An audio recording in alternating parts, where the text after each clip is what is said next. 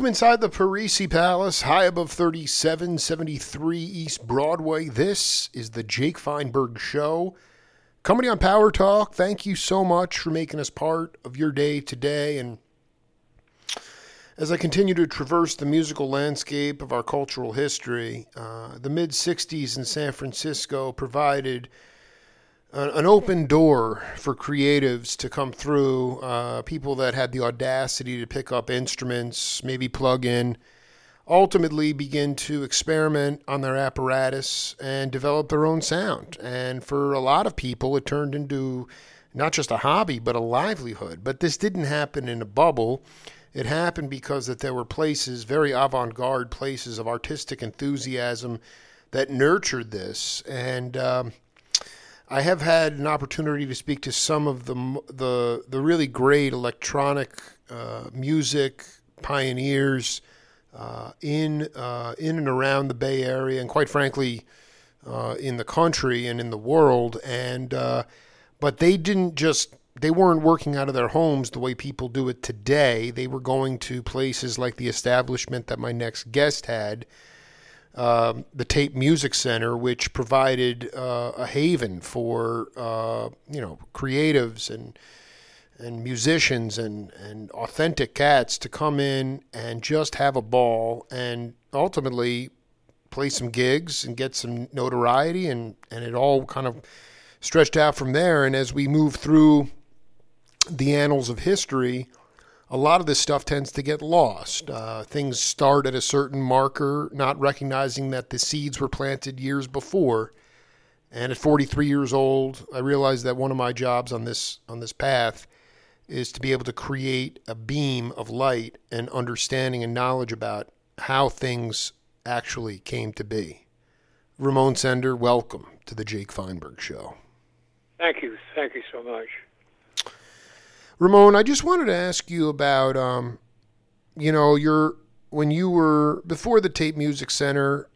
Um, you know, I've, I've interviewed a lot of guys that were uh, guys like Vic Lovell, who uh, was at Perry Lane in the early '60s, and Ram Dass was uh, a psychiatrist, or he was in he was in grad school, and um, you know, I, Vic grew up in the '50s in San Francisco, and he said that it was a very violent time for people that were kind of off the grid uh, counter I, I, hate that word counterculture but there was a lot of violence. It was a very very very hard time. A lot of crackdowns.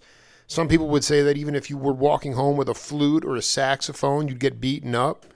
Um, can you just paint the picture of of san francisco leading up to you know, kind of the psychedelicized 64, 65 range? Like, what, what is your interpretation of early Frisco, late 50s, that kind of thing? Well, I mean, you're right. Uh, uh, psychedelics had been uh, put on the on the list and enlisted, and were no longer freely available. So there was a, always a concern about the, the cops. Uh, they didn't impact us directly at the tape center because uh, we were not all using LSD or interested in LSD, but uh, I personally was, but uh, other other members of our group weren't. So it was a sort of a side issue there. I don't know if I'm answering your question directly. It doesn't matter. You just go where your brain. No, I'm saying, but yet before, before were you were you part of the Bay Area scene in the late '50s and early '60s? I'm sorry, would you repeat that, please? Sure. Like, would you consider yourself part of the Bay Area culture and scene in the early '60s? Yes, per- yes, definitely. And what were you? And what? And what was that like? Because, you know, I kind of pick up things with the trips. Well, you know, yeah. people were gradually coming around to wondering about psychedelics. The, one of the earliest events I remember was a, a show at, at the committee uh, where we all, all of us in the audience, were sort of looking around and wondering, has, has he turned on? Has he turned on? and then it went from that to uh, I began to get bored with the our concert format at the tape center, and I was looking to do something else. I I sort of thought, well, what do I really what do I really want to do? I think I want to do Sunday morning church in a new type of church. Wow. Uh, maybe we'd sacrifice a cow to Mithras so people would know where their hamburgers came from. Right. But and I mentioned this to a friend, and he said, "Well, you ought to talk to Stewart Brand.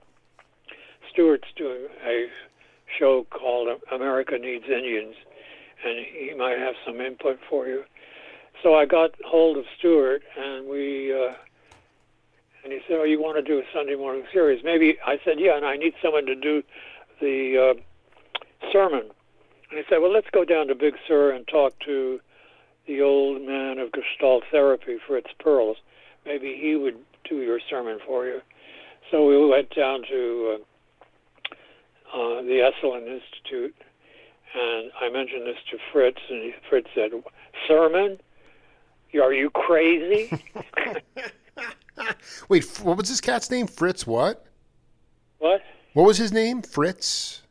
Fritz Perls. He was the grand old man of Gestalt therapy and, wow. and wow. famous for quite grouchy. Anyway, uh, so we spent the weekend and then uh, came back to the city. And then a couple of weeks later, Stewart called me and he said, "You know, Kesey's in town and he's talking about doing something he's calling the Trips Festival, which would be a full weekend of the best and most interesting things happening. would you be interested? And I said, yeah, of course. Of course. Uh, I, I started collaborating with Stewart on the idea of this weekend and trying to get early things, and we were trying to figure out what groups to invite and so forth. And I knew a group in Berkeley called Open Theater that had been doing interesting stuff, so I contacted them.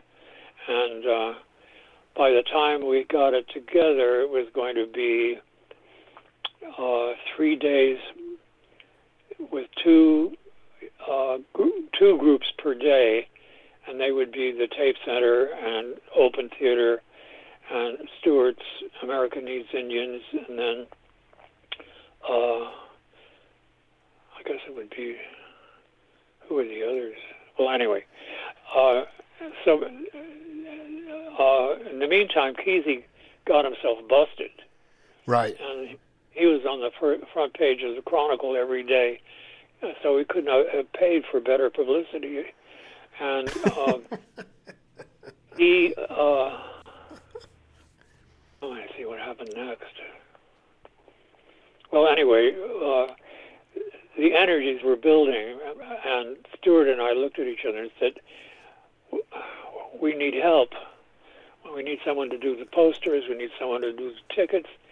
And I said, "Well, there's a guy named Bill Graham who just did a uh, a benefit for the mime troupe. That was a big hit. Maybe Bill would do it." So we called Graham up, and he said, "Sure, I'll do it." And I said, "Well, how much would you want?" Uh, I'm taking two hundred dollars out for my fee, and Stewart is taking two hundred. And he said, "Well, pay me what you think I'm worth when it's over." So indeed, he did. He did the tickets, he did the door, he did the promotions, he did everything. He, he really saved our ass. Wow. Uh, and we had this incredible weekend.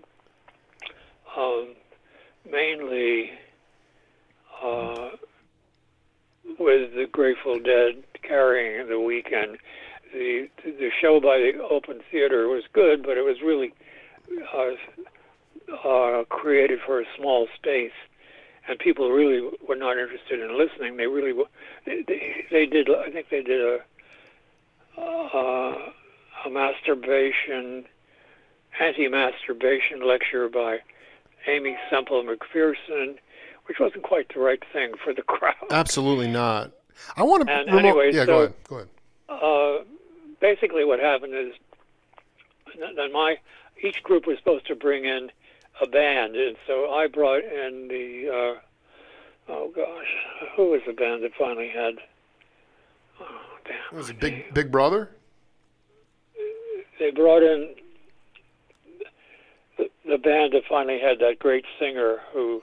Yeah, Big Brother in the. Big Brother in the Holding Company. Yeah, right. Janis. So I brought Big Brother, but they didn't have uh, they didn't have their singer yet. Uh, so they they weren't so good actually, and and uh, actually it was our our man in charge who swept them off the stage and put uh, put put uh, the Grateful Dead up, and the main, main the minute the Grateful Dead started playing, the whole weekend came together, and the rest of the weekend was basically the Grateful Dead. Ramon, that Uh, that is such an important. And I want to be clear about something. I uh, I'm aware of the Longshoremen's Hall Acid uh, Trips Festival, but you're saying a Trips Festival took place at the Tape Music Center. No, no, no, no. It took it took place at the Longshoremen's Hall.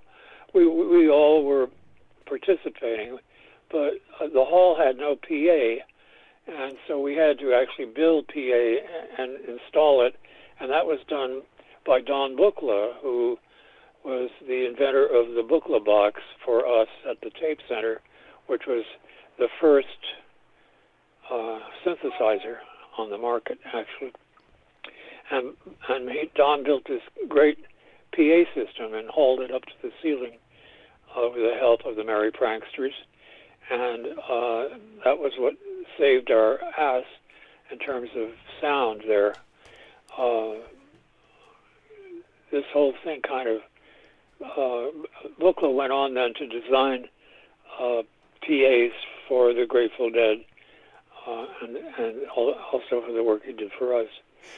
But anyway, the whole event was in this circular auditorium, and uh, thousands of people showed up.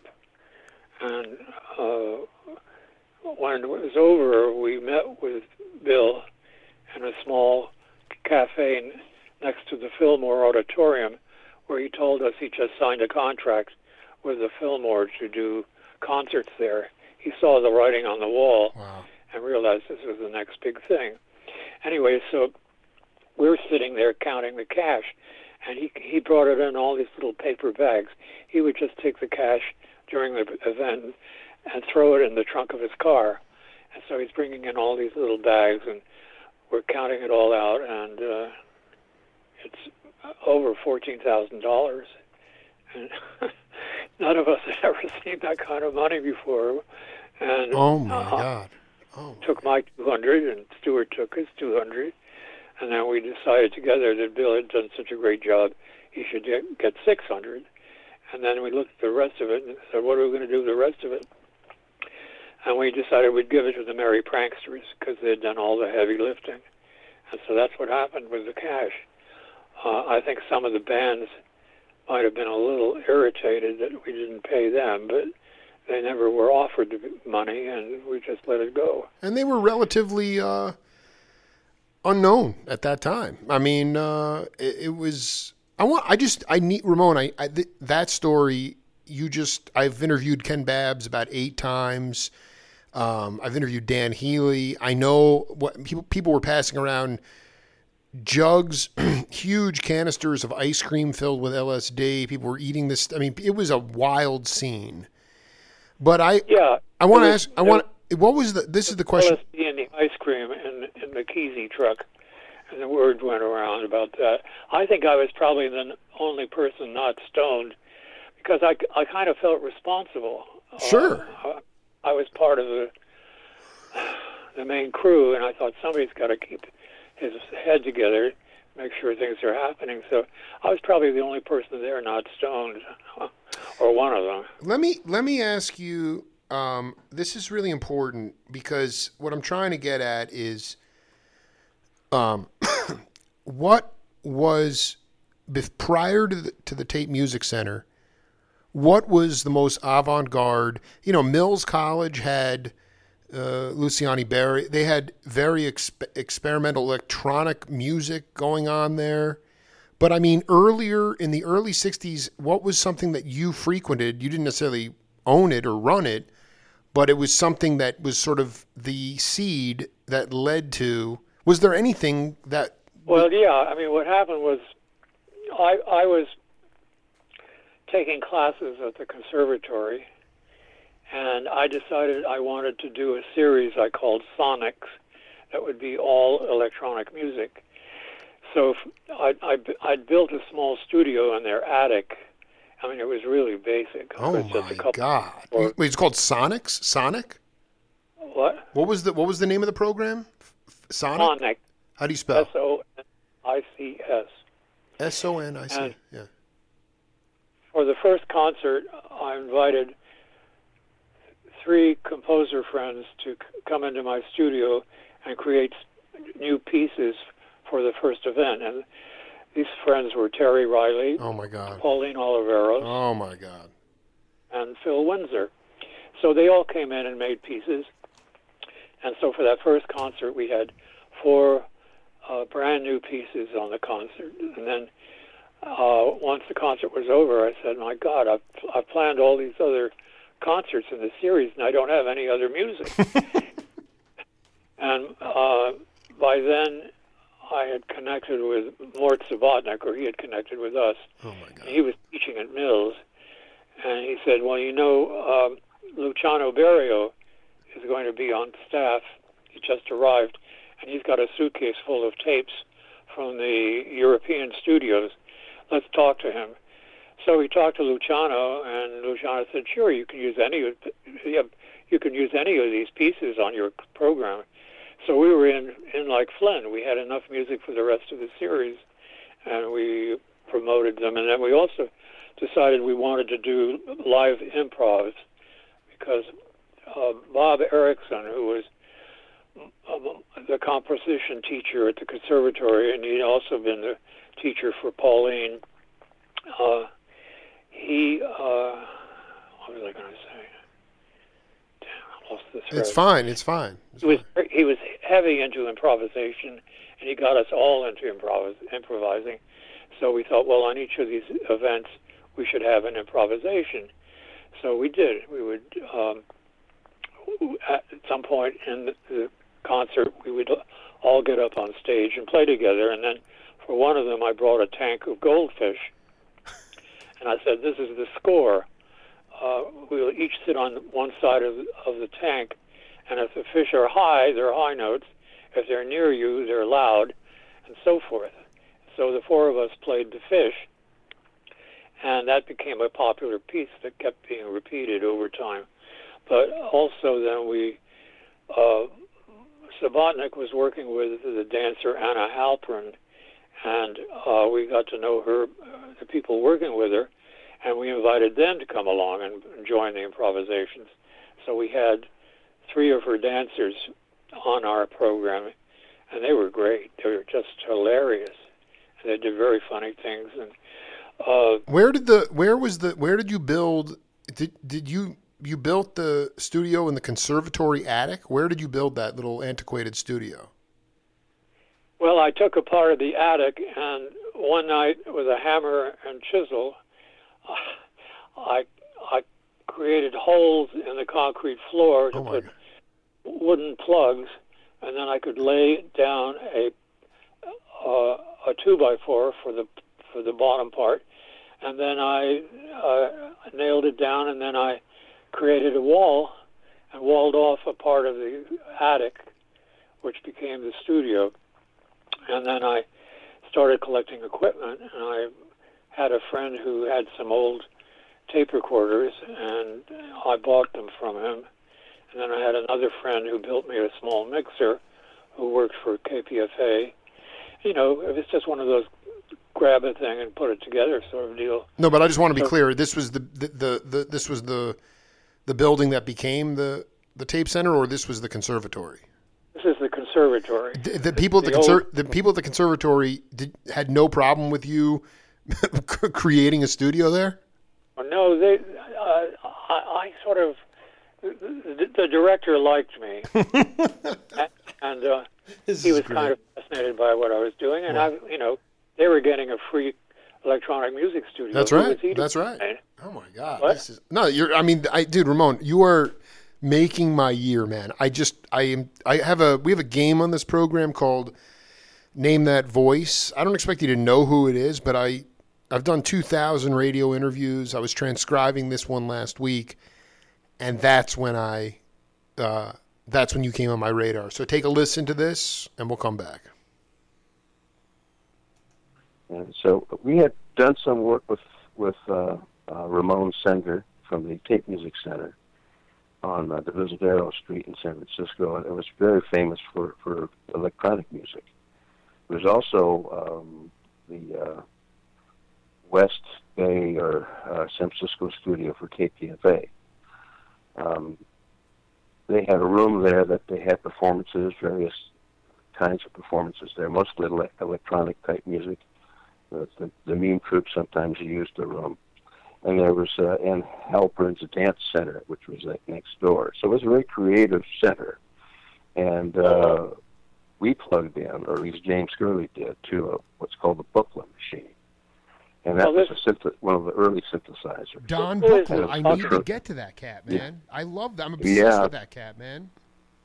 Yeah, I don't know where he is now. I think he's still alive, though. He is Babs. And Story's Ramon still- Sender changed his name, but uh, it, Ramon is still around too. Although he's changed his name, I, I don't know what it is. But um, uh, and then Pauline Oliveros, who's who just recently passed away. hard listening, another, yeah, deep uh, listening. A beautiful cat. I know her very well. Yeah, yeah, who is- uh, Okay. she was really neat, and she was there, but she didn't get involved with, with us. She was, if she was there, she was in another uh, studio, you know, fooling around with these different machines. I mean, they had these weird keyboards that that looked like tuning forks, and you you make a connection with your fingers between these two tines, and it would make a sound, a sound, and you could change it with these different dials and panels and stuff. You know, I I don't know much about electronic music, but it certainly was very strange then. You know, you know, could make somebody, you know, make an instrument cough. You know, Right, right. make make make a make a guitar break sound like uh, atomic bombs going on. Strange stuff. And so that was before the, the Trips Festival. The weird thing was that when we got to the Trips Festival, Ramon and the Tape Music Center was involved, but we didn't play through the machine. We just played uh, a, s- a short set and then we got off. Um, then we started playing, you know, for uh, uh, Chet Helms, who took over the, the family dog. All right, I heard you. I heard you barking there. You know who that is? No, I don't. That was my interview with uh, the legendary uh, Peter Albin. I'm sorry. With who? Peter Albin. He Peter Peter was part of uh, Big Brother with uh, Sam Andrew. Oh, oh, great. I got it. yeah. And so when Well, he when he said that, uh, I completely, uh, I just had this huge flash. I Ramon, I mean, like who were the people that you? I, I just feel like you were the the, the first cat. Buchla, Buchla. I mean, obviously some of the cats were there too, but I mean, was there a forefather of electronic music before you guys in the Bay Area, or is it true that you were the no, first there one? was. There was not. Uh, this this kind of jumps forward in time a Yeah. bit. Go ahead. Uh, we started at the conservatory, and after that first year of the Sonics events, I went to the director and I said, "Well, it was a big hit. We made a little money. How about a budget for next year?" And at the word budget, he screamed and started tar- tearing his hair out. Uh, later, another composer friend of mine said, "Well, you know, he was he was from Europe. You're supposed to barter." Well, I've never bartered in my life. So when I when he didn't go for it, I went to Mort and I said, "Look, Mort, you've got a cellar full of equipment. I've got an attic full of equipment. Let's combine them and take it out and do our own thing." And he agreed. And we knew a young man who was working for a construction company, uh, who was kind of into. He was sort of like our tech, and he said, "Well, you know, uh, my boss has a has a has a house up on uh, Russian Hill that we're going to tear down at some point, but maybe he would allow you to use it before then if, if you paid the insurance. So he went to his. We said great. So he went to his boss. We got permission, and we moved into this great old mansion. Oh my God. Oh man. And uh, Oh my God. we had a whole year there. Uh, Well, let's talk about that. First of all, that is so. And this was just called the Russian Hill Mansion. Was there a name that you put to it, or? or- no, it was called the San Francisco Tape Music Center. okay, so it was the Tape Music Center before the actual building, though. It was in a. in a- it was in. A, Yeah. yeah. Got it. Yeah, the building was just the building had no name. I've tried to find a, I've tried to find a picture of it online, and the closest thing I can find is one that looks just like it, but it was listed as two blocks away. So I don't know. Maybe it was just something that looked like it. But this was actually a residential place, though. This this mansion. a great old Victorian mansion. Got it. and it had a it had a, a paneled living room with sliding doors, and then another room next to it. And the room next to it, we put all our equipment, and then on the other side of the sliding doors, we had a room for about 50 people as audience. And so that's where we started with our series that year. And we decided for every event we would invite a guest uh, artist to appear. So for one of them, we had um, oh lord we had uh, the mime troupe founder did an event and for another we had the famous uh, poet oh lord Like Ferlinghetti. no not Ferlinghetti but uh, anyway he'd written a, ma- a mask oh Robert Duncan had written a to be performed by his friends. So they performed it there. And let's see, who else was one of ours? Anyway, each each each event had a guest, and and in between the guest, we would play some of electronic music. And uh, we had a pretty good year.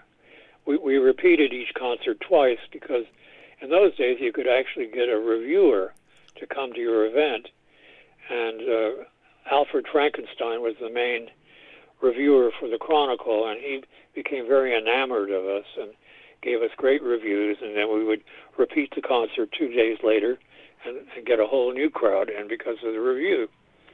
And that was working very well. And the the, uh, the year went on, and then we had some people. Uh, most we had some artists move in Hmm. to live upstairs uh, rooms and there was a guy up in the attic, and he couldn't he couldn't get electricity, so we, we had him on a long uh, extension cord, and then there came a point where we were going to move. We found we found this place three two one Divisadero, which actually became our new home, and uh, we were in the process of moving there. We'd moved all of our equipment over, and I was just there for one last time to collect the rent and kind of turn the place over to the other people. And he said, "Well, let's look one more time for where the fuse box is for the attic." So we looked around, and I found a fuse box, a subsidiary for fuse box, and there was one empty slot for a fuse, and there were some fuses sitting there. So I popped the fuse in, and we we looked up up the stairs, and sure enough, there was lights in the attic. So feeling very self-congratulatory, we walked down. He walked me down to the front of the house. I was leaving, and then we looked up again, and there was flickering flames in his window. So obviously a fire had started, and he went rushing up to save his stuff. And I, at that point, had to. We didn't have a phone there, so I had to go to the nearest phone at a store and call the fire department. And they came, and um, it turned into quite an event. The flames were leaping into the sky. It was night, and some of our tape music center habitués came by and said, "Oh, so this this is the last event you promised us." uh, anyway, um, the house was they they lost the roof basically, and uh, there was a lot of water damage, and the owner, the contractor, pulled a long face and said, "Yes, total loss." Uh, and he, he he made out like a bandit on the insurance, I'm sure.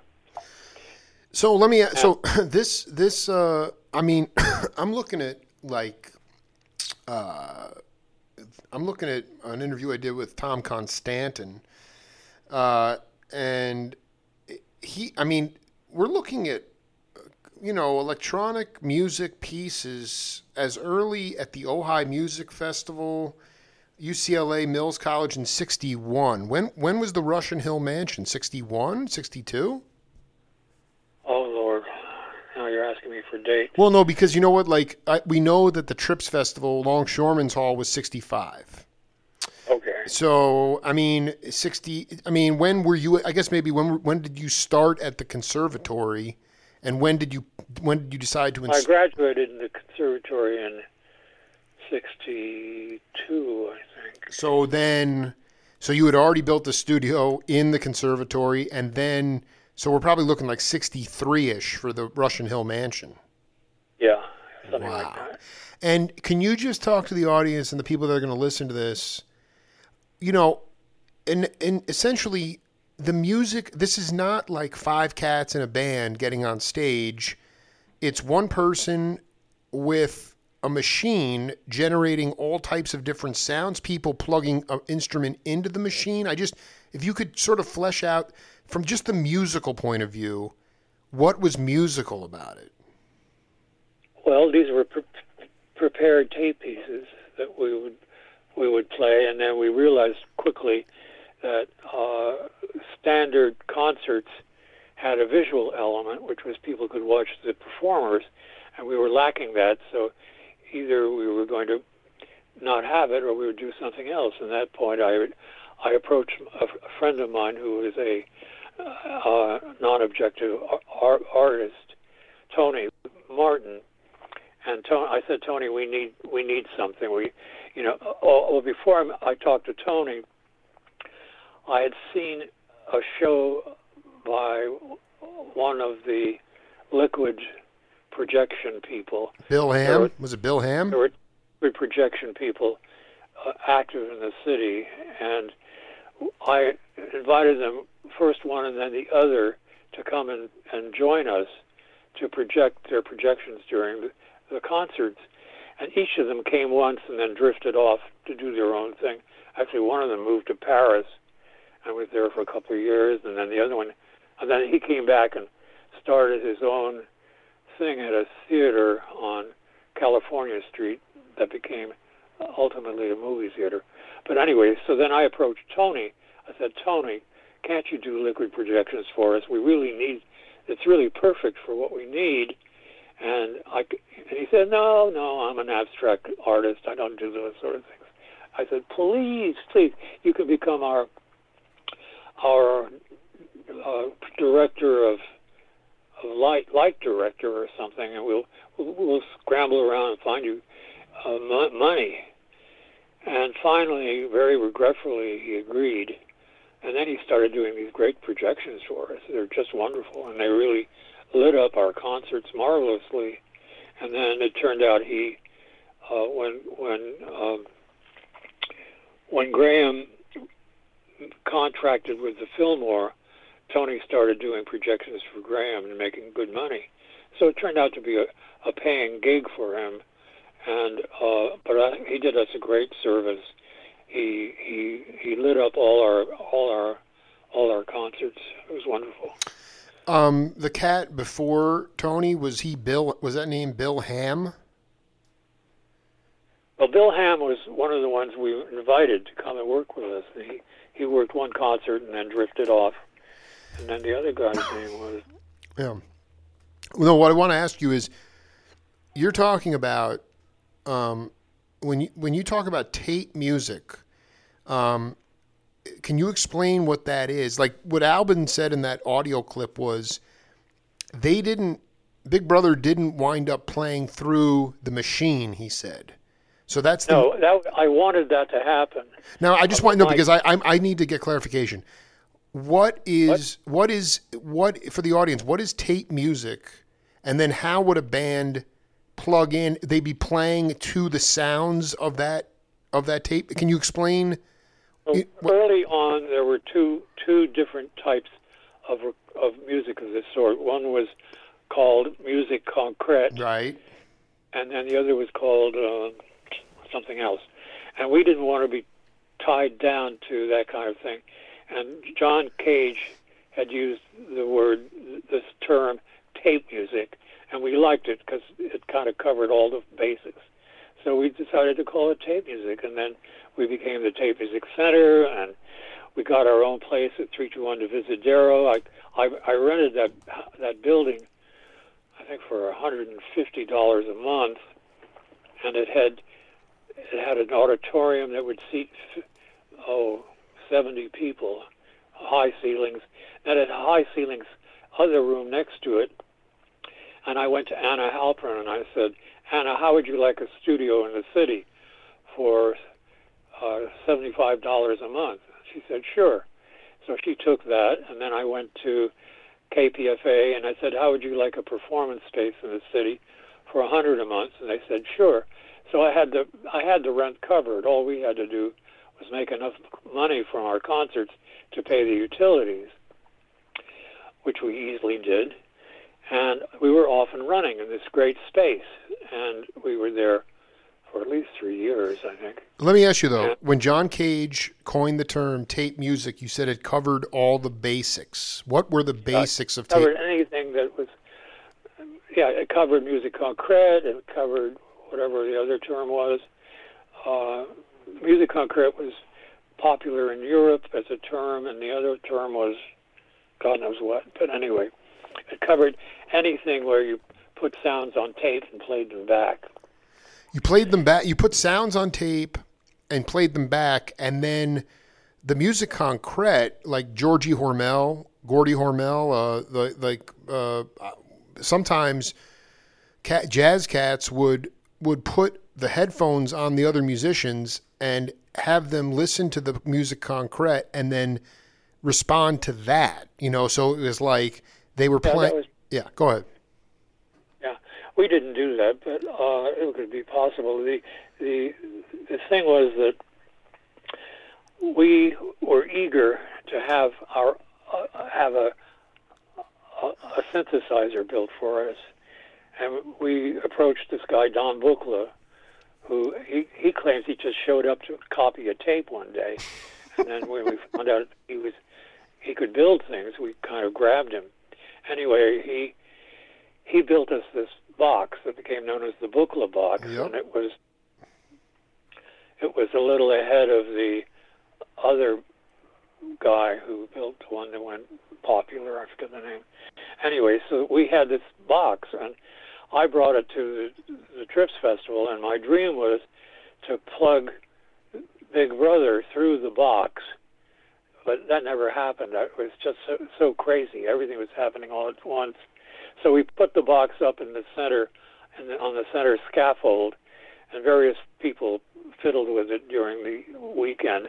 There's one picture of me playing it, and I think uh, some of the Grateful Dead people played with it.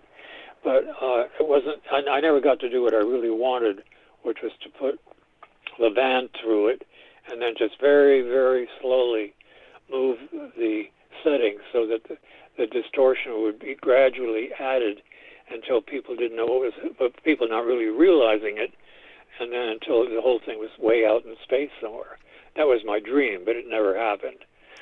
Anyway, so here we are at this great space, 321 Divisadero. We've got great, uh, great uh, reviews from Al Frankenstein.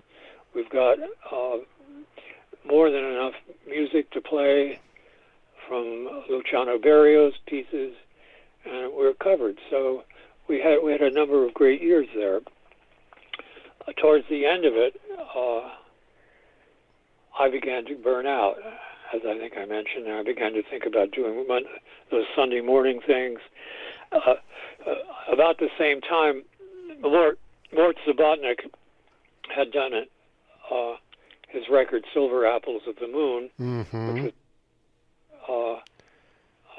re- all electronic recording, uh, and he got an offer to move to New York City and have his own studio uh, through, well, I guess it was through NYU, and he couldn't refuse it. It was too great a deal. So about that same time, I was getting more and more interested in moving to the con- country and simplifying my life. So that's what happened. Mort moved to NYU, and I moved up to Morningstar Ranch to become a hippie. And I, at that point, I left all of the electronics behind and went back to simple chanting and uh, writing writing pieces that could be learned around the campfire and uh, that sort of thing. So I changed my whole musical thing very very much at that end and left it all all the electronic stuff behind. Although, but at one point, Buchla brought his system up to the ranch and put the speakers up in the upper meadow, separated quite far apart, and started his beeping and booping through the, the underbrush. All these hippies started emerging out of the out of the underbrush, their eyes as wide as saucers. I think flying saucers had landed actually. So that was that was a cute moment in time, and but and basically, uh, I was off to the races on my um, meditative medita- meditating in the redwoods and um, chanting Om and I did. going on a I did. trip. Were were you uh so uh first of all is Buchla is Buchla still with us? Is he still alive? Was who still alive? Uh, Don Buchla. Yeah, is he alive now? Yeah. No. He passed away? What? He passed away? Yeah, he passed away some, some years ago. Um, because I know Pauline left us, and um, uh, what about more? What about Subotnick? Mark's alive and well and living in uh, outside New York City, and we we Zoom together almost every week, chatting. I was gonna say, like, did you need to be? What were you going to the conservatory? What kind of music major were you were you uh, pursuing? Composition. Composition. composition. So I I just want to ask you, like, I mean, we know bands like Big Brother, Jefferson Airplane, Grateful Dead.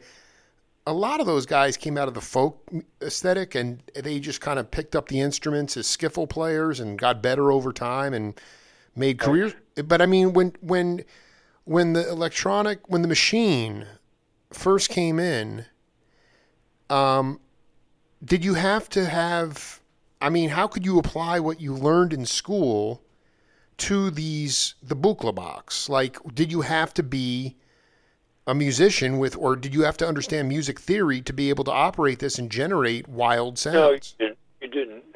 See, the thing was, there was the, the composition teacher at the conservatory was a very unusual guy named Bob Erickson, and one of the on my first visit to San Francisco when I came out just for the summer, I contacted a composer here and I said, "Who's the best teacher of composition out here?" And he said, "Bob Erickson." So I stored away the name. When I came back several years later to stay, I looked Bob up, and he was teaching at the conservatory. And my first idea was I would just study with him. but right He took me into taking a full course to get a degree. So that's what I did. I spent three years there getting my degree and studying with Bob. And uh, he was t- he was an amazing teacher. I mean, he could look at he would look at your score, and he would say, "Now that low G sharp is that really what you're hearing there?" and and you would say, "Well, let me li- let me listen for a minute." I'd say, "You know, you're right. I don't think that is what I'm hearing there." He was into what became what Pauline Oliveros later called deep listening. Absolutely, He taught you to listen deeply, and Pauline, as one of his students, took that and created a whole program called Deep Listening, which finally moved to Rensselaer Polytechnic Institute, where she was on sudden- finally there on faculty, and they started a whole deep listening thing there. And she's gone, but the Deep Listening Institute continues, and it's an amazing thing she created, really. But it's all Bob. Bob Bob's the one who started it all for us. I- I'm just trying to get at the idea of like, like Jake Feinberg could could just.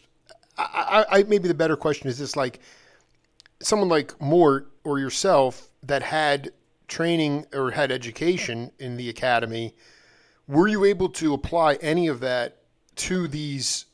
Uh, they they are now somewhat antiquated, but these the things that Albin was talking about the the, the, the tuning forks and the and the sounds of and the sounds of guitars making like I, you know that idea of were you able were you able to apply any of the of the academic knowledge into the tape machine, the machine, the early machines themselves, or could you just be a, any kind of random cat and just and fiddle around? What I always said is for every year, I was way overtrained in, my, Yeah. in my youth. Yeah, I dig. For every year of training, I had to do a, a year of detraining myself. So the only real, really good use I got out of years and ye- I, I mean, I studied with at least four famous composers as a teenager, one after the other, and uh, I don't think I really got much out of it except uh, until I got to Bob, and then with Bob, the whole thing opened up for me, and I was able to really begin to listen to what was going on. So you can get over, you can easily get overtrained. And nowadays, if somebody asks me, I said, "Look, if you want to become a composer, study another art form, and get your your technique and thrill out of um, out of that other art form. But approach your main interest totally open and willing to experiment and forget about the training." I love that line. I love that philosophy, man. It's so zen and it's so spot on, and yet we live in this very control based. I mean, um, what were your? How, was your mind? How did psychedelics enter into this this uh, milieu? I, I I I ask only because um, if you had a seventy seat theater on three two one Divisadero, um, and I was coming to see a show, I wouldn't want someone like myself getting up there and jerking around. I'd want to see something sophisticated. Um, so the performances were done by overtrained cats, would you say? I mean, or d- did you have a night of like where they'd have just jam sessions of people kind of just coming up and being weird? I don't know if I'd want to sit through somebody who. No, no. Yeah. I mean, our, our our own performances were were carefully planned and carefully done, and, and all all our people. I was probably the one most interested in psychedelics, and uh, I certainly never got up on stage stoned. But uh, I mean, I, for me, set in, I went by Ram Dass's set and setting. If I was going to drop LSD, I want to be out in the country in a beautiful place Hmm. all of that. Anyway, but uh, I did get interested in psychedelics, but that, and then it was partially my early experiences with them that moved me gradually towards living in the country. And uh, one of the people who interviewed us for the Trips Festival was uh, Lou Gottlieb of the Limeliters, who was taking time out from the group after a near fatal uh, plane accident, and he'd been given a job by the Chronicle reviewing concerts, and he interviewed us about the Trips Festival and wrote a cute, cute little article for the paper. And uh, but in the process of our chat, he, he mentioned, you know, I mentioned that I'd, I'd lived in community, in a strange community at one point in my early 20s, but that I was interested in community. And he said, well, if you ever get interested again, I have a place up in the country, uh, and there's nothing happening there. Maybe we could talk about it.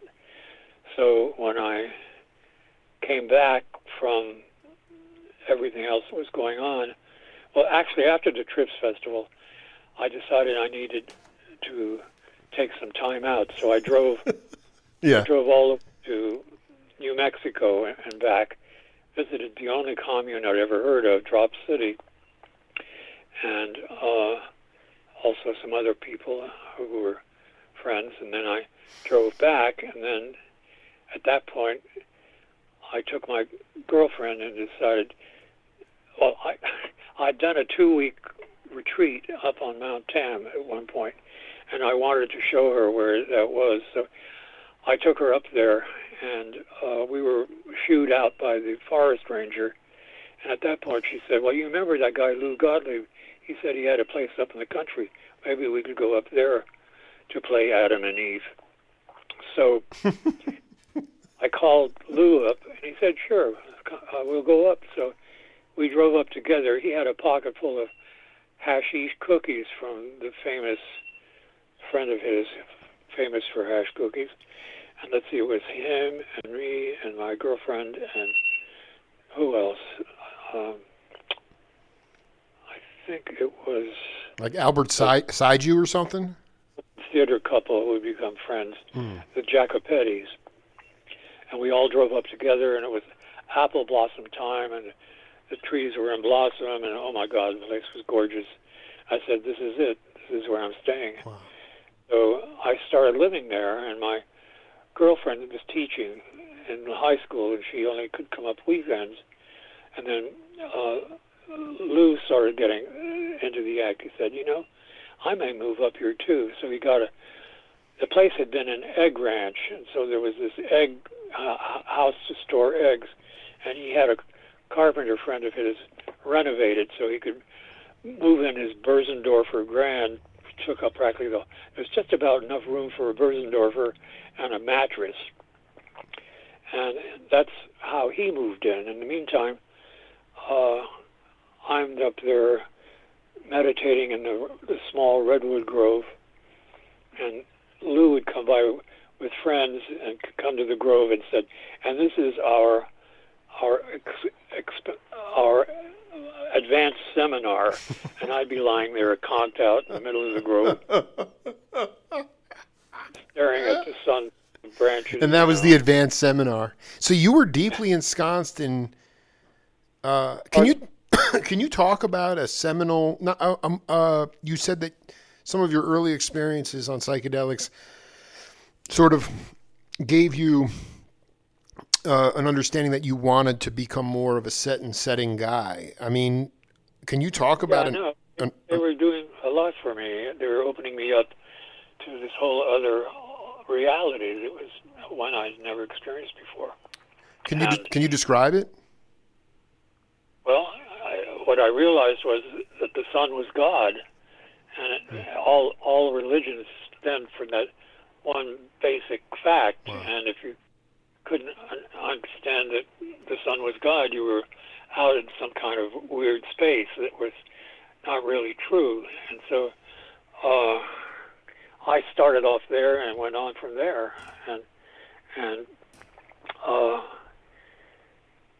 as we, the Jacopettis moved up and joined us with their their child, and then Bruce Baillie, the move, movie filmmaker, who was a friend of mine, he joined us and took one of the little side houses to as an editing studio.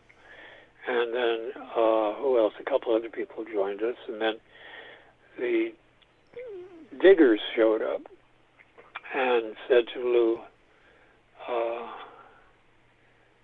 "If we take care of the orchard and gardens, could we have the produce to feed the hundreds of thousands of young people coming to the city for the summer of love. And so Lou and I conferred and thought, well, why not? So they moved in, and when the diggers moved in, the whole scene changed. Because suddenly we went from a quiet, uh, meditative group to these guys who were into building their own structures and uh, out of nothing and uh, basically feeding the world for free. So, uh, with the arrival of the diggers, everything went through a transformation.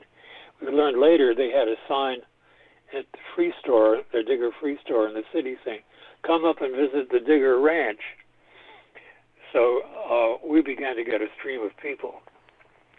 And we went from a base group of maybe 14 to 40 uh, in a month, and then from there to 80 in another month, and the place began to fill up. And not only that, the toilets got clogged, and uh, everything kind of went downhill. And then the uh, the county narcotics guy showed up and uh, looked around and said, "Hey, this is kind of a neat place to drop acid, isn't it?" And we all went, "Uh."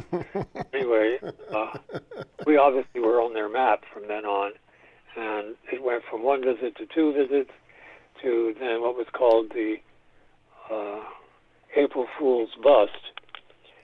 Um, we got word there was a guy in jail in Santa Rosa who they sent out to set us up and he was very nice. He said, "You know, I've been set out here to set you up, and there's going to be a bust on April Fools."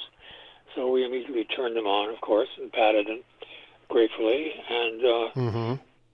clear the place of any psychedelics, so that when the the guys did move in on April 1st, there was hardly there was no nothing there except oh they they sniffed Lou Gottlieb's leather pouch that was empty and said, "Hmm, I think I smell marijuana." and what else? I think oh there was one guy who had a an old thing of speed in his wallet he forgot to take out, and that was it, and that was the bust. But uh, we were definitely on the map from then on. I want to I want to read you this. It's such an honor to talk to Ramon Sender. Not only, uh, I mean, just your ability to articulate stuff that happened more than half a century ago is stunning to me. Um, I, I just want to read you this. He said the Buchla synthesizer at Mills College was always fan. Oh, no, this yeah, is, what yeah. happened is is we moved. Let me let me just read this. Let me just read this to you, and then and then you can go off. This is from. Um, this is from. Um, why am I blanking on the guy's name now? When Mort moved to NYU and I moved to the country, we moved the Buchla box to Mills. Yeah. So so so this is from this is from Ber- this, this is from this is from Bernie Krause when I interviewed him. He said. The Buchla synthesizer at Mills was always failing. An oscillator didn't work on the spring reverb, or didn't work, or the filter didn't work. We had always had problems. something didn't work with the Buchla at any given time, I would be there. There was no chance in hell I was going to perform live with that instrument. It was stationary and mostly in the studio. Now that was Beaver, uh, Paul Beaver, and I mean that was Bernie Krause and Paul Beaver. Did you did you ever connect with those cats? Well, the, the box had problems, and uh, Don was into fixing them. So over time, it pretty much decayed. But then a guy did come along who could fix them, and then he spruced it up for for Mills. So I think it's probably in better shape now than it was then. But uh, the- Mills performing group, what happened was we were offered a grant by the Rockefeller Foundation. And uh, that grant would include money for a performing group and for the center if we affiliated with a college. So we, the obvious place to affiliate was Mills, where Mort was already teaching. So we affiliated with Mills, and the grant moved to Mills, and the performing group moved to Mills, and everything went on there from then on but uh, that's kind of the evolution of things as they occurred. Um, let me. So let me ask you. It was. This is from. Did, you ever cross paths with Dr. Patrick Gleason? What about Pat Gleason? Do, do you know Pat? Oh yeah, I mean I know who he is. I don't know. I guess I'm not on intimate terms with him, but I certainly know who he is. Well, can you talk? About I mean, because he was there. He, he goes. It was in the air in San Francisco in the early 1960s. It was one of those moments everyone was there. By the time Right. I arrived at Mills, out of Mills College, Terry Riley had performed there. I performed on the same stage as John Cage, different piece. I did some work with Steve Reich, whose music I still admire very much. I performed with Terry Riley and Bruce Conner's film Crossroads. At the same time I was going on, I was doing all this stuff with Jefferson Airplane. Um, can you just talk about, you know, it, from your point of view, you were uh, a cosmic character. You were sort of following the muse, um, and then what was it like to have musicians want to part, want to participate in this. I mean, this is a situation when you kind of would lose control, not just through many personalities, but just the mere fact that the machines, the electronic music that you guys were making, was going to only be part of the equation. I just wonder, like, how were you ambivalent at all when you were approached by these? Because a lot of them were skiffle players. A lot of them were not professional musicians. They just picked up instruments and started to play. Yeah, well, sure. I, I don't know what to say. I mean, well, you know what it is. You know what it is. A lot of class, and again, I'm, I'm, you said you were over. What I love about you is that you said you guys were overqualified and you had to detrain yourselves.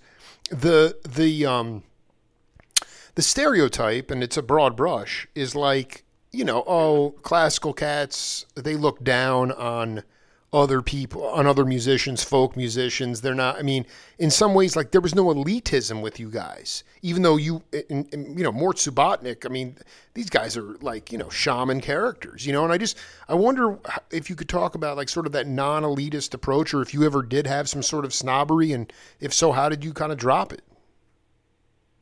Oh, I'm not sure I understand the question, but Steve Steve Reich and I got our MA at Mills together, so we we drove every every week out to a seminar with the the grand old man there, uh, the Frenchman. What's his name? The grand old man. Who is this cat?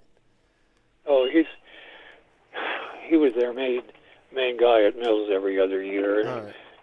What was his name? I'll look it up. Go ahead. Continue. Anyway, uh, we we learned nothing it was a, a nice time to chat with him, and but he he was not really teaching. I mean, after Bob, after Bob, uh, after Bob's teaching, uh, it was a real come down. But I I respected him, and his wife said, "Listen, stay for lunch one one day a week, and we'll sit in the garden and talk Italian because my grandchildren are growing up in Italy." and I want to keep my Italian up. We'll feed you lunch and we'll chat, and I'll pay you twenty bucks. Oh my gosh! There was this great lady.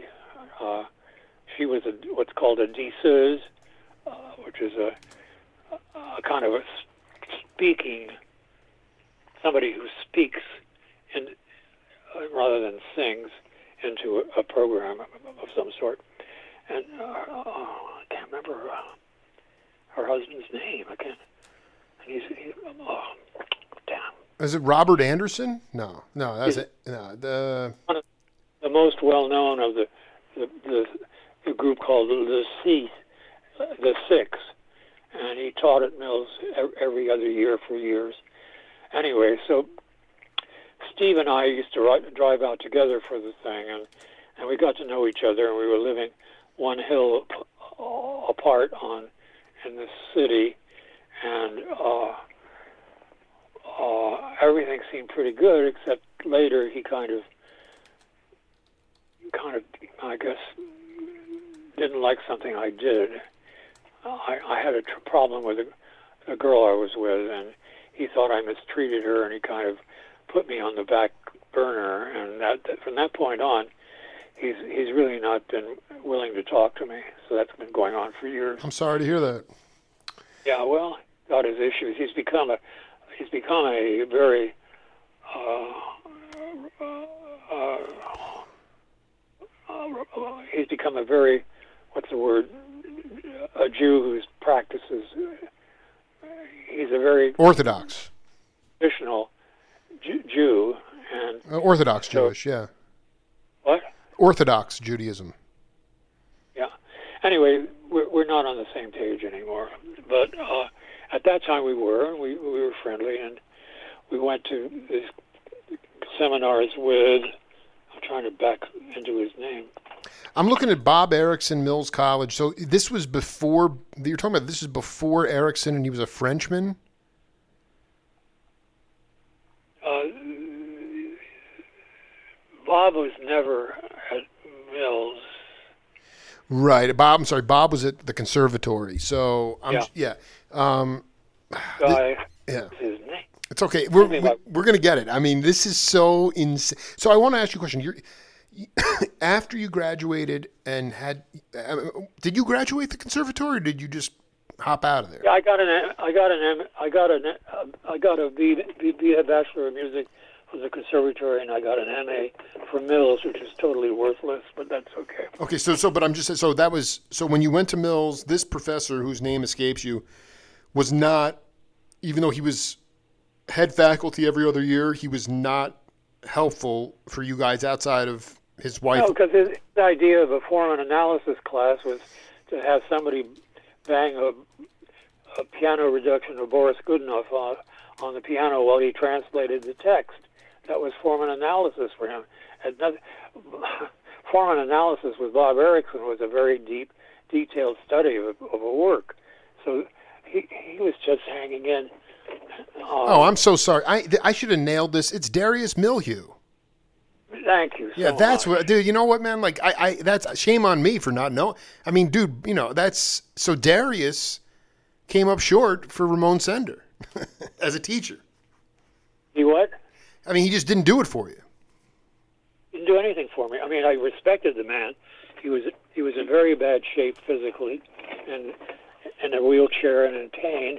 So you know, you have to respect him, and you have to respect his career, which was amazing but as a teacher, he was lousy, unfortunately. There are other people who studied with him who gave him high marks. Maybe he was in a different frame of mind when he when they worked with him or whatever. But Lord. I was going to ask you about the. Um, again, this happened so fast. You went off to Morning Star by 68, 69? Yeah. Yeah, because I mean, Mort was doing records on Columbia. Uh, by the, I think also it was uh, not NYU. It might have been Columbia University. I could be wrong about that. Uh, that he got the the the opportunity to because they did a lot of electronic tape music coming out of I think that. His, I think his offer came from NYU, but okay. Okay. Um, when did you uh, did you ever see? Um, well, I guess you, you, you, so you you did the Trips Festival, but then there were a lot of other Trips festivals. Did outside of the Tape Music Center, um, were you did you perform outside of that facility ever, or did you see other people be able to pull off? Were there other venues that housed electronic tape music concerts? Well, as far as I know, there were none, no other, none other at the time individual composers were beginning to pull together their own studios, but but uh, no, I don't I don't remember any. Maybe there were other quote tape other type festivals that I knew nothing about, but that maybe spun off in various ways. I don't know. As I said, there came a point where I was just up in the country. And I just curious about, you know, ultimately, how did you? I mean, talk a little bit about once you got up there. I mean, aside from doing having some sort of tra- transcendent meditative practices, and the cat from the Limeliters saying to the to the people, "This is an advanced seminar class." Um, how are you? Well, I realized yeah. that as a composer, I had a tremendous opportunity to to build music into this what I figured was a new uh, uh, what's the word? A new community that we were forming. So I was busy creating chants that could be learned around the fireside or songs that could be sung easily. I, I had an auto harp that I I tuned the strings open and took the machines off, and anybody from the age two on up could could strum it with a. With no, a but I mean, how did how did you? I mean, you're sitting here today talking to me, you know, swatting away my questions with ease. Seventy minutes in, uh, once you pivoted out and became somebody who became more into mindfulness and and seeking expand, you know, just enlightenment through meditation. How did you wind up singing for your supper? How how did you how what did you do for to bring in money? I, I had one piano student in Sebastopol, and uh, I also had a little money saved up, not a lot, but a little, and, I was I, I managed to eke it out. There was there was there was we had we had pretty cheap food sources. Occasionally, a guy would come by with a crate of fish he caught, and uh, uh, Lou would treat us to a sack of brown rice. and, uh, Dude, Lou, he must. He's not still here with us, is he? what? Is he still alive or no? Lou? No, he died. Oh, Lou, man. What Lou Gottlieb, man, he was like an angel. Man. He came from the sun, man. He came to find you. Yeah, he was a great, great friend. What were some of the albums that you can say were heavily influential precursor albums to every Silver Apples? Like that's in that's you know ingrained in in musicology. Also, Indeterminacy by Tudor and Reich, playing in different rooms um, together, uh, and I'm I'm not even doing justice. There's what were some? Or it doesn't even have to be in the bag of electronic music, but what were some albums in the late '50s that you that really caught your ear and sort of gave you the, the impetus to pursue a career in, in composition and music?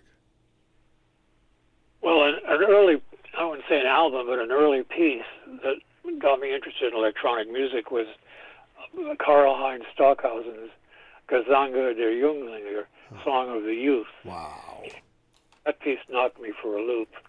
And as I, after hearing that piece, I, I said, I got to get into electronic music. This is really. In terms of albums, I don't know what to say. Uh, Were you listening to like? I mean, because I mean, Milhaud uh, was instrumental w- in a better time in his life with guys like Dave Brubeck. Uh, I mean, were you into jazz at all? Did you? Because I mean, a lot of the stuff that we're I, talking. I yeah, was ahead. living in New York as a young man. I'd go to some of the concerts, and I'd go down to the what was the place called where some of those guys played. Uh, I heard what's what's who's the guy who plays two saxophones? Oh my dude, we, we we have to do set two, Ramon. You're talking about Rahsaan Roland Kirk. Yeah, I used to go listen to him and or the guys who hung out at the what was it called the Blue Note or the No, the, the the five spot or the half note. half note maybe. Oh my god! Wait, hold on, Ramon Sender. Did, I I detected New York. Are you from New York? Are you a New York cat or no? Where are you from? I grew up in New York City. Yeah. Oh my god! I mean, I- Oh I my was- dude, I cannot. But so in uh, you're telling me you were seeing. Well, you you were also seeing Rahsaan before he was Rahsaan. He was just Roland Kirk at that time. But Yeah. I mean, I yeah. I grew up in New York City, you know, interested in music, and I would go places and hear people, and you know, I was a young man with musical interests, and I would listen to everything I could get older.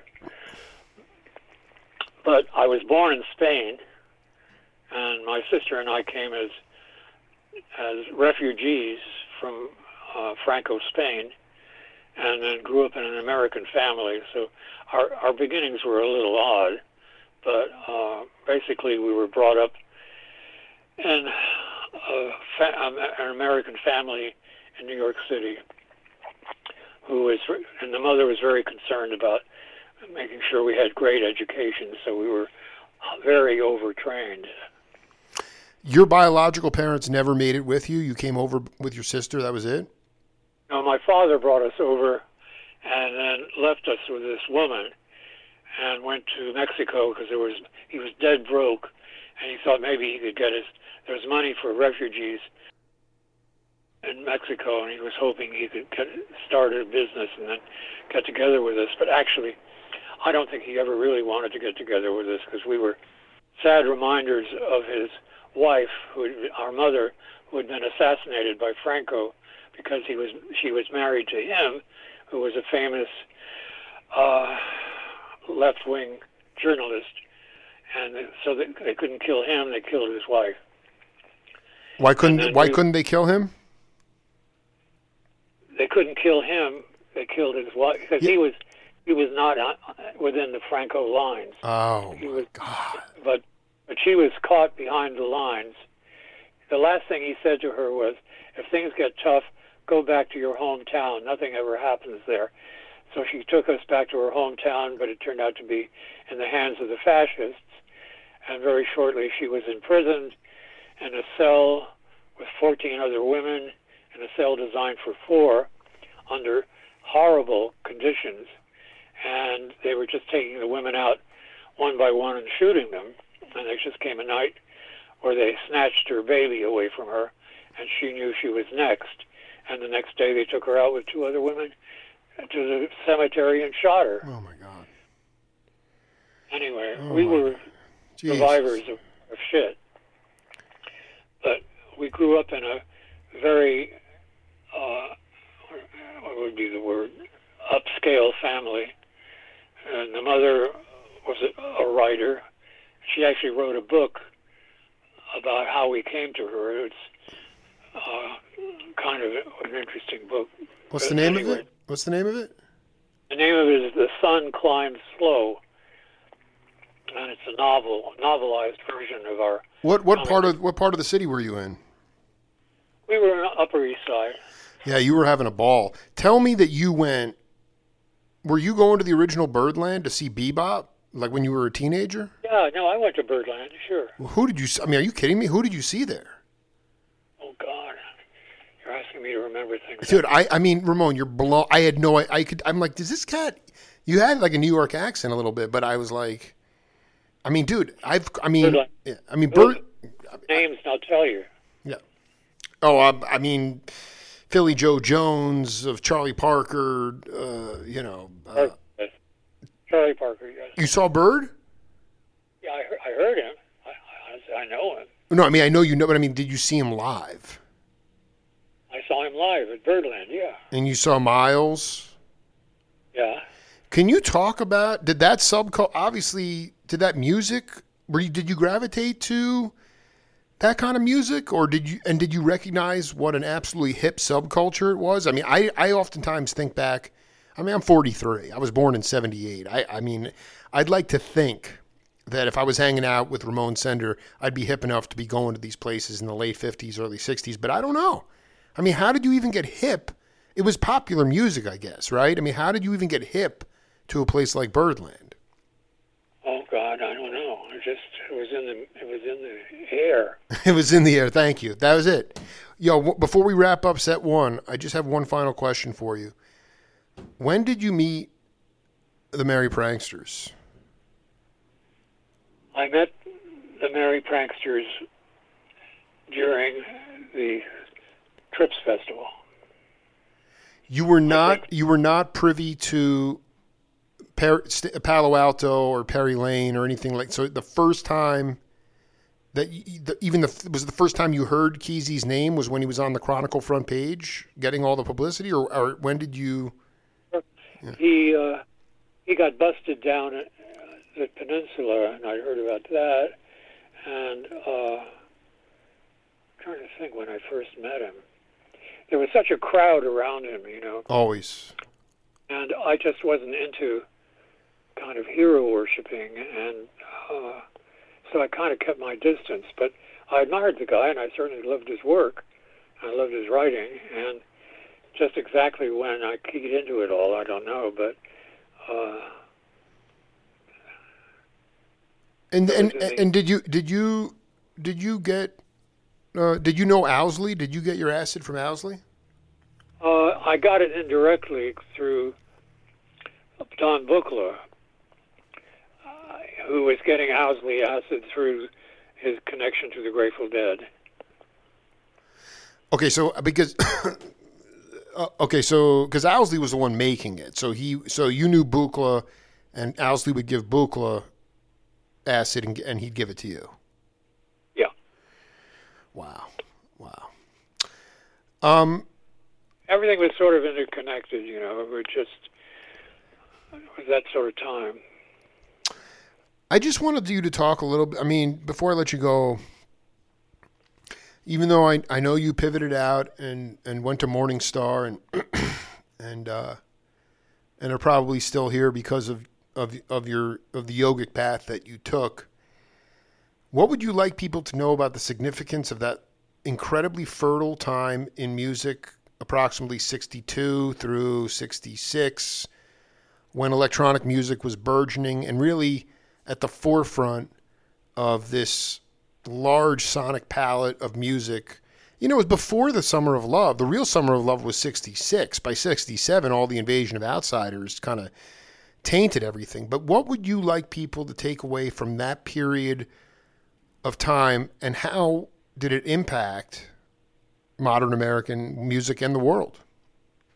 Well, we were all all the different types of musicians were interacting and and listening to each other and learning from each other. So it was a time of our minds were open to new things, and people were willing to to listen and to to participate and, and see where the next things were going to happen.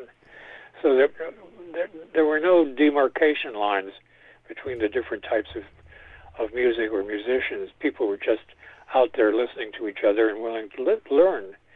So I'd say it was a time of learning, of of interacting, and uh, nobody had carved out a, a space for themselves and said, "This is my space. Don't come here." Uh, and I keep hoping that's the kind of openness that we will continue to have as a culture and as a nation.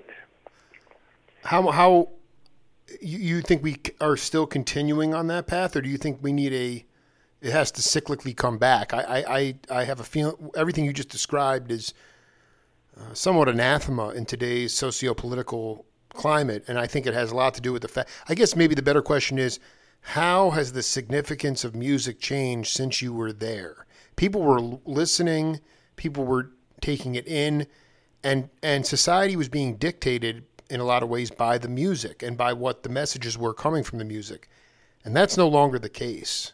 And so I just wonder if you think that it's still alive today, or that it'll come back around again. Oh, I think it'll come back around again. People, you know, thank God, people learn and they, when something has been lost, they look for it again and it'll come back in a new generation. I have a lot of faith in the younger generation. I think their politics are good. I think their attitudes are good. And I think they're going to save our ass and hopefully save the human race because if they don't, the planet's going to wipe us out. As of now, the human race is an anathema to the planet, and unless we get our act together, the, the planet's going to say, "The hell with you! I'm through with you guys." You know, uh, can we do set two? Can we do another part?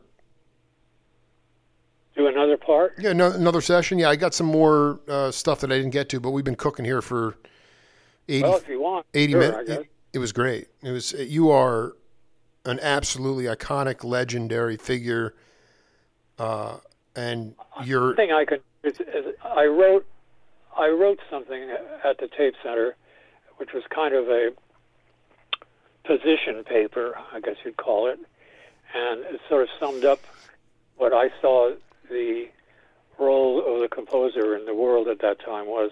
I could I could send you a link to it. Yeah. I guess. Oh, I I would absolutely be honored. You, Do you have a do, do you have an email you can give me? Well, we we've been we've been communicating on email. That's how we got together. You know. Um, so Uh, okay. so let let's right, yeah. so- I'm, I'll, I'll I'll email you um, to set up a time for for part two, and then you can send me back a link to that that position paper. Yeah, can give me a kind of a w- week or two or something. To, I, I'm I'm into a, a lot of stuff here. I No, no, no. We'll let, we'll let this breathe for a minute. There's- Absolutely, no, no problem. I the one the only other thing I wanted to ask you is uh, thank you for having me on. I've enjoyed it, and uh, we'll talk again. In the meantime, I'll send you some stuff. I just finished a 35-page uh, book that I'm in the process of getting getting a company to print for me. Okay, well, I want to I want to ask you. I want to tell you something. I've just this is really important, and I just want to throw it out there for you. Um, I've I've just written in the last two years, after ten years of sweat equity and two thousand radio interviews.